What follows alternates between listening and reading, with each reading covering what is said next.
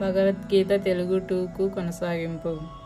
దుఃఖార్తులైన అసంఖ్యాక మానవులలో అతి కొద్ది మంది మాత్రమే వాస్తవముగా తమ స్థితిని గూర్చి తామెవరమనేటి విషయమును గూర్చి తామెందులకు ఇట్లు విషమ పరిస్థితి ఎందు పెట్టబడితిమనేటి విషయమును గూర్చి ప్రశ్నిస్తుంటారు.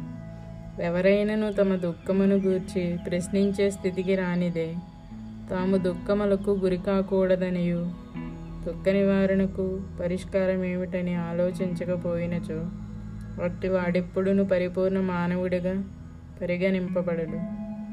మానవుని మనస్సునందు ఇటువంటి జిజ్ఞాస ఉత్పన్నమైనప్పుడే మానవత్వము ఆరంభమగును. బ్రహ్మసూత్రములందు ఈ విచారణయే బ్రహ్మ జిజ్ఞాస అని పేర్కొనబడినది. అదాతో బ్రహ్మ జిజ్ఞాస పరబ్రహ్మమును గూర్చి ప్రశ్నించనిచో మానవుని ప్రతి కార్యము విఫలమైనదిగా భావింపబడును. కనుక ఎవరైనాను తామెందులకు దుఃఖములకు గురవుతున్నామని లేక తాము ఎక్కడి నుండి వచ్చితిమని మరణానంతరము ఎక్కడకు వెళ్ళుదమని ప్రశ్నింపనారంభించిన వారు మాత్రమే భగవద్గీతను అవగాహన చేసుకొనుటకు అర్హులైన విద్యార్థులు. అంతేకాకుండా ఉత్తమ విద్యార్థి అయిన వాడు శ్రీకృష్ణ భగవానుని పట్ల అచంచలమైన గౌరవమును కలిగి ఉండవలను. అట్టి విద్యార్థియే అర్జునుడు. మానవుడు జీవిత ముఖ్యోద్దేశమును విస్మరించినప్పుడు ఆ ప్రయోజనమును పునః స్థాపించుట కొరకై శ్రీకృష్ణ భగవానుడు స్వయంగా అవతరించుచుండును.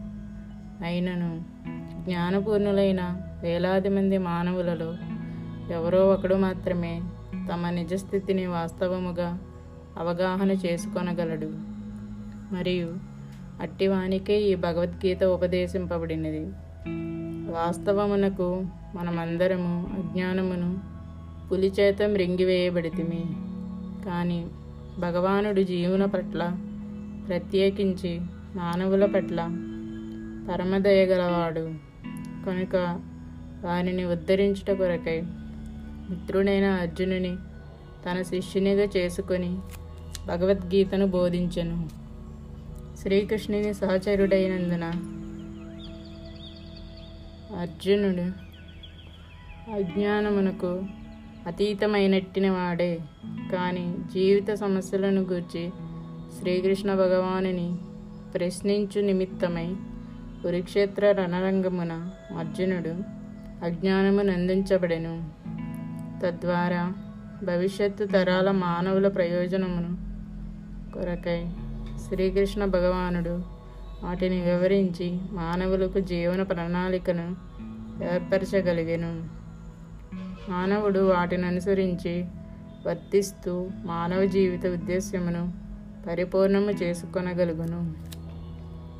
భగవద్గీత ఎందు చర్చింపబడిన విషయముల ద్వారా ఐదు మూలతత్వములను గ్రహింపవచ్చును. తొలుత భగవద్విజ్ఞానము పిదప జీవుల నిజస్వరూప స్థితి వివరింపబడినవి. ఈశ్వరుడు అనగా నియంత్రించువాడు మరియు జీవులు నియంత్రింపబడేవారు. ఎవరైని జీవుడు తాను నియంత్రింపబడలేదని స్వతంత్రుడనని పలికినచో అతడు వెర్రివాడనియే అర్థము. జీవుడు అన్ని విధములుగా కనీసము తన బద్ధ జీవితమునందైనను నియంత్రింపబడును.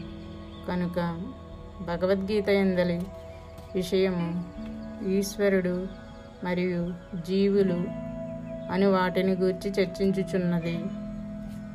ప్రకృతి కాలము కర్మము కూడా అందులో చర్చింపబడినవి. దృశ్య జగత్తు పలు రకాల కర్మలతో కూడి ఉన్నట్టిది జీవులందరూ వివిధ కర్మలలో నిమగ్నులై ఉంటారు. ఈ విధముగా భగవానుడనగా ఎవరు జీవులెవరు ప్రకృతి అనగానేమిటి దృశ్య జగత్తు అనగానేమిటి అది ఎట్లు కాలము చేత నియంత్రింపబడును జీవితుల కర్మలేమిటి అని విషయములను మనము భగవద్గీత నుండి తప్పక నేర్చుకోవలెను.